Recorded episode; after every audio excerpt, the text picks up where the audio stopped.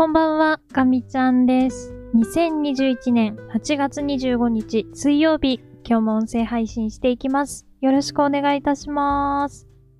はい、ということで本日も始まりました、かみちゃんラボです。ただいまの時刻はれいじななふんを回ったところです。今お聞きいただいているこちらの音声配信ははちがつにじゅうよっか火曜日分の音声配信になります。ちょっと日付超えてしまいましたが、えー、今日も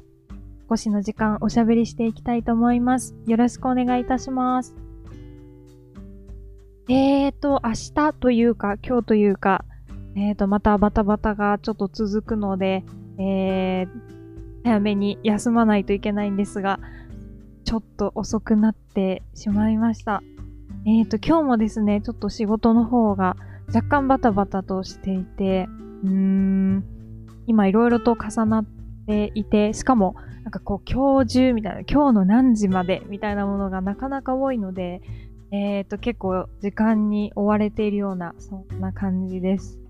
今日もちょっと仕事が終わったのが、やっぱりくじとかあの回ってしまって、えーと、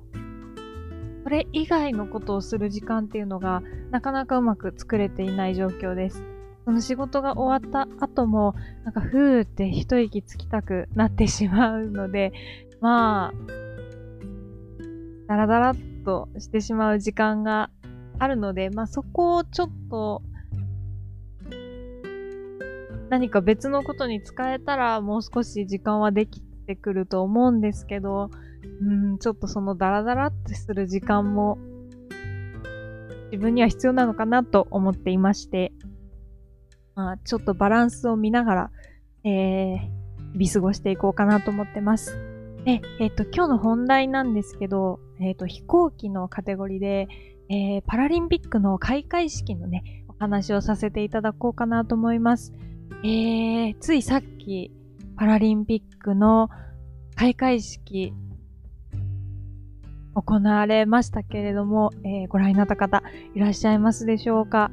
えーと、私は最初からちょっと見ることができなくて、ちょっと非常に悔やまれるんですが、えー、仕事が終わったぐらいから見ることができて、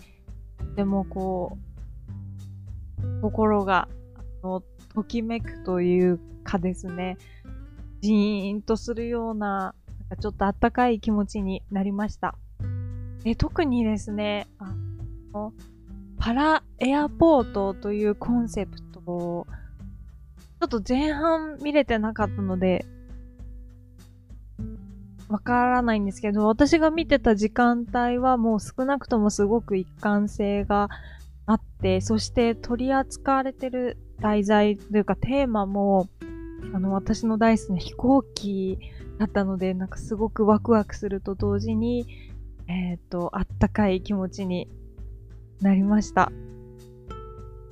あの、メインで出ていた女の子がものすごく魅力的で、ついついこう引き込まれてしまうというか、もう彼女の笑顔が見たいってこう心から思いながら見ていました。そして、えっと、模型飛行機とか、あの、作られてる方が身近にいらっしゃると結構わかるかなと思うんですけど、あの、私もすごく身近に模型飛行機を作る方がいらしてですね、で、ちょっとその、片鱗と言いますか、あの、今日、閉会式の中で、その、パラエアポートのテーマのもと、たくさんの飛行機が出てきたんですけど、えっと、どれもですね、あの、模型飛行機、ザ・模型飛行機という感じでですね、なんかものすごくワクワクしました。ちょっと材質とかは、あのー、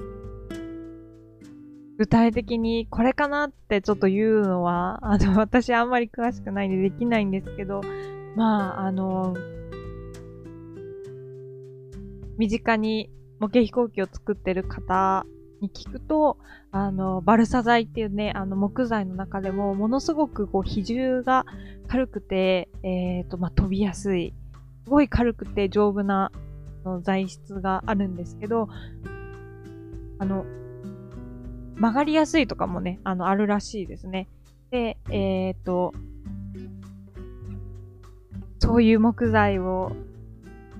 使ってるのかなって思えるような場所がこう随所にあってですね、ついついこう見てしまったという感じですね。いやー、本当に素晴らしかったですね。この飛行機の造形、まあ、いろいろな飛行機が出てきたので、まあ、その飛行機一つ一つの造形も素晴らしかったですし、まあ、それをこうダンスとかあの動きで表現されてたこと、それからあとはやっぱり